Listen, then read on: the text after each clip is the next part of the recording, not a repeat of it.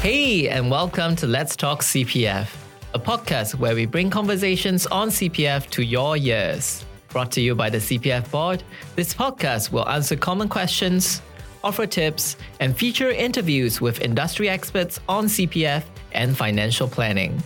Thanks for listening, and let's get straight into today's episode. Hello, I'm Ling Xin from CPF Board, and today we have Albert from MoneyOwl back on the show with us. Hello, Albert.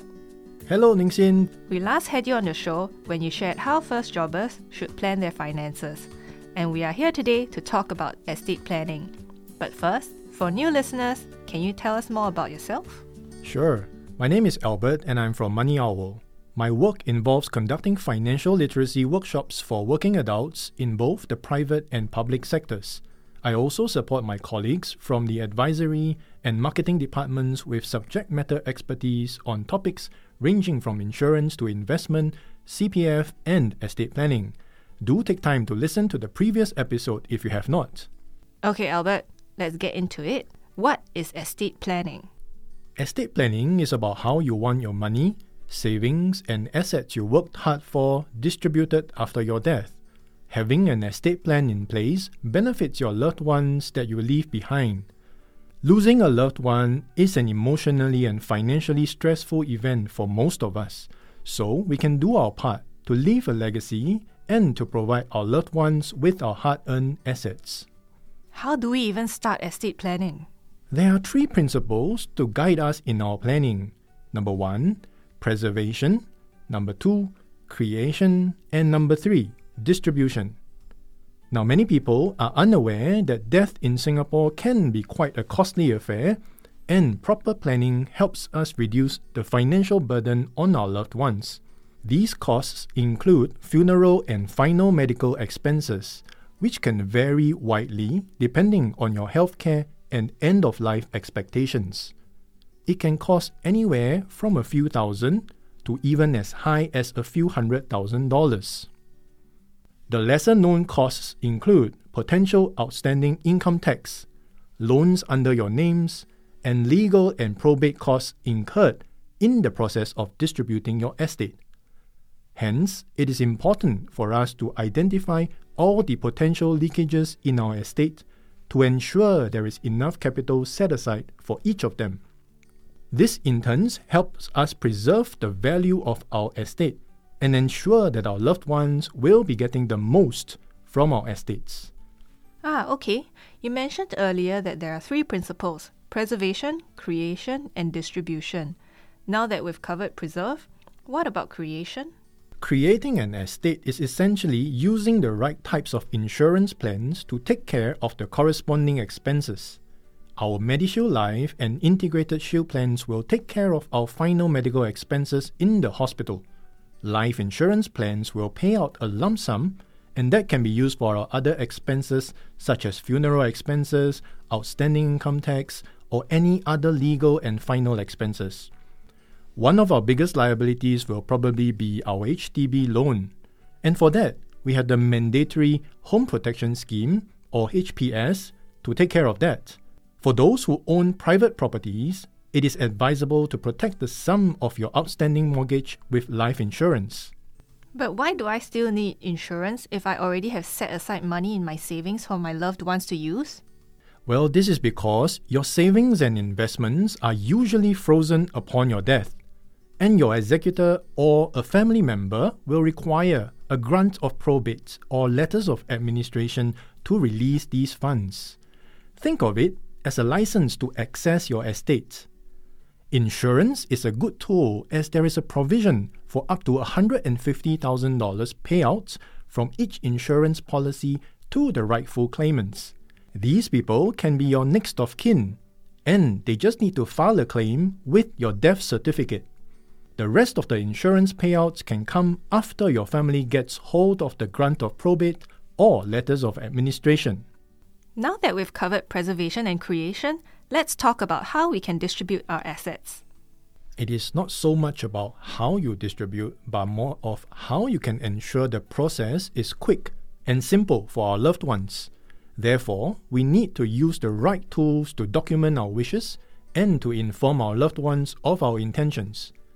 Different types of assets need to be distributed with different tools. The first tool that comes to mind for many is a will. Can you tell us in very simple terms what a will is? A will is a legal document that specifies how and who you wish to bequeath your estate to. A will can save your loved ones a great deal of effort and lower the cost of estate distribution. However, a will cannot cover all your assets. And which assets are these?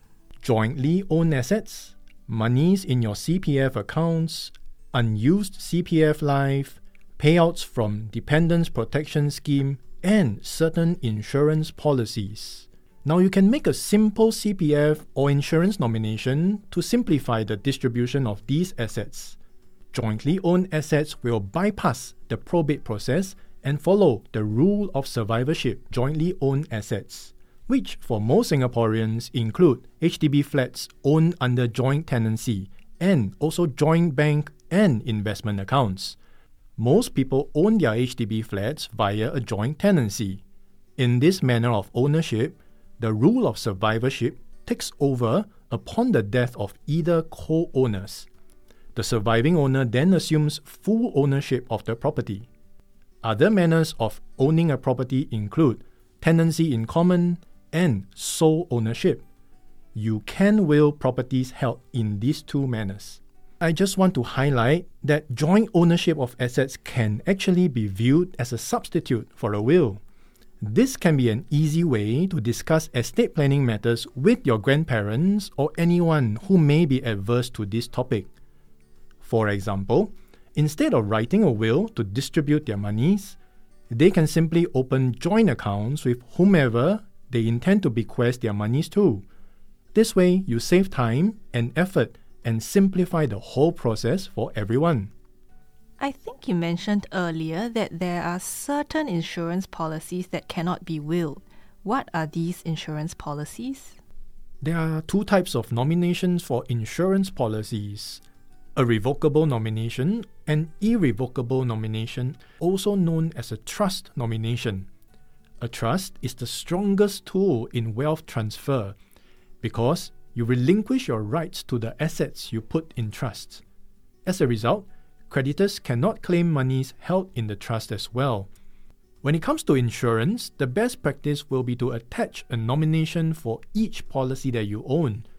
Should you have made an irrevocable nomination before, then that policy cannot be included in your will as you no longer own it. You can also include all your insurance policies under a schedule of assets and attach it to your will. Insurance companies will pay out according to the latest properly executed document made known to them. I'm still trying to accumulate enough for my retirement nest egg, and I definitely have not started estate planning. Well, estate planning is relevant for anyone who owns assets, and I'm sure you do, Ningxin. Often, people have a misconception that the process is time consuming and that it can be expensive, and therefore they end up procrastinating and even not doing it altogether. Just want to highlight nominations are all free of charge, and you just need a few minutes to fill them out. CPF nominations can be done online with your SingPass, and many insurance companies are also slowly transiting to paperless nominations. In my course of work, I have done estate planning ranging from straightforward cases to more complex ones. At its simplest, I can assist clients in writing a simple will which can be completed in less than 15 minutes. However, a simple will assumes that all your assets are force sold upon your death and the proceeds are distributed in cash following the percentages you specified. For those with more specific bequests, a comprehensive will can be written at a professional will writer or law firm for a few hundred dollars at most. Of course, the cost may differ depending on the complexity of your will and the place you have it written. I'd just like to cut in here to remind everybody to do your CPF nomination today. Yes, CPF nomination is definitely important. But one very common sentiment is that I don't even have money for myself, much less others. Why should I start planning my estate to give to others? estate planning is not just for the rich. You see, I also regularly conduct estate planning workshops for working adults. What I've noticed is that the wealthy already have many plans in place as they know the challenges of building wealth and potential issues of generational wealth transfer. If you feel you're not rich, all the more you should start your estate planning. If we do not own huge assets, those leakages that we discussed earlier could simply drain off most, if not all, of your assets, leaving your loved ones with nothing. I would also like to debunk another myth that your spouse will inherit everything upon your death. This is far from the truth. So, what happens if you do not set up a plan? The Intestate Succession Act will take over. For Muslims, the Administration of Muslim Law Act, specifically the Faraid under Sharia law, will take over. I will go through the Intestate Succession Act as the latter is more complex and requires compliance to the Sharia law. Can you share an example? Sure. Let me share an example of a young couple who just got married in their 20s. Let's name them Jack and Jill. They have planned for a nice self drive honeymoon holiday in the US. Unfortunately, severe bad weather occurred during their road trip. Tragedy struck. Jack and Jill leave behind about $50,000 assets each, both sets of parents and no children. They have not written their wills thinking that they are still young and it can wait. What are the issues at hand then? There are two potential issues from not having done their estate plan. Number one, a common disaster where both died together, which leads on to number two, unequal distribution according to the Intestate Succession Act. Now, Ningxin, you want to make a guess. What happens when a couple dies together? All the money goes to somewhere at the same time, probably to their closest relative. Ah, you see, the Act only provides for the transfer of assets from one person to another. While most would assume in the case of Jack and Jill, their assets will simply flow to someone, that's far from reality. In the case above, someone must die first for us to apply the Act on their assets. There is a little known clause for cases known as simultaneous deaths. The younger one is deemed to have survived the older one. Assuming Jack is older than Jill, then in the eyes of the law, Jill is deemed to have survived Jack, even though both of them died together. Oh wow, I definitely did not know this. Yes, so Jack being the older, his assets of $50,000 will be split between his parents and his spouse, Jill. We are done with Jack for now, so let's move on to Jill. Jill now has $75,000 total assets, which remember $25,000 came from Jack's estate. Jill's $75,000 will now flow to her parents. So even though Jack and Jill passed away at the same time, Jack's parents will get less assets than Jill's parents simply because Jack is older than Jill. Jack's parents end up with $25,000 share of their son's assets, and Jill's parents have a $75,000 share of their daughter's assets. What if my spouse and I are the same age? I have yet seen any couple who is born exactly at the same time. Even twins have a different birth time. I must say, this is really a match made in heaven. So, everyone, please review your wills after getting married. Yes, and include the common disaster clause and plan for contingencies. This is even more important if you are a parent and have minor children who will require guardians in the event of your death. Just like your financial plan or health screening, you do not just do it once. It is important to review your wills and nominations upon important milestones in life or when there's a change in your life stage. For example, getting married, having a child, or filing for a divorce. CPF nominations are currently treated in the same way as wills. They are revoked upon marriage to give the member an opportunity to make a new nomination.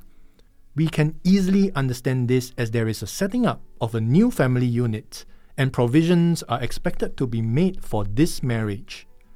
However, wills and CPF nominations are not revoked in the event of a divorce, as the CPF member may still intend to provide for his ex spouse and children from the previous marriage.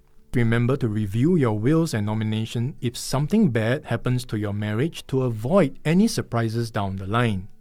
I'm a mother of two young children. Do you have any final advice for listeners like me?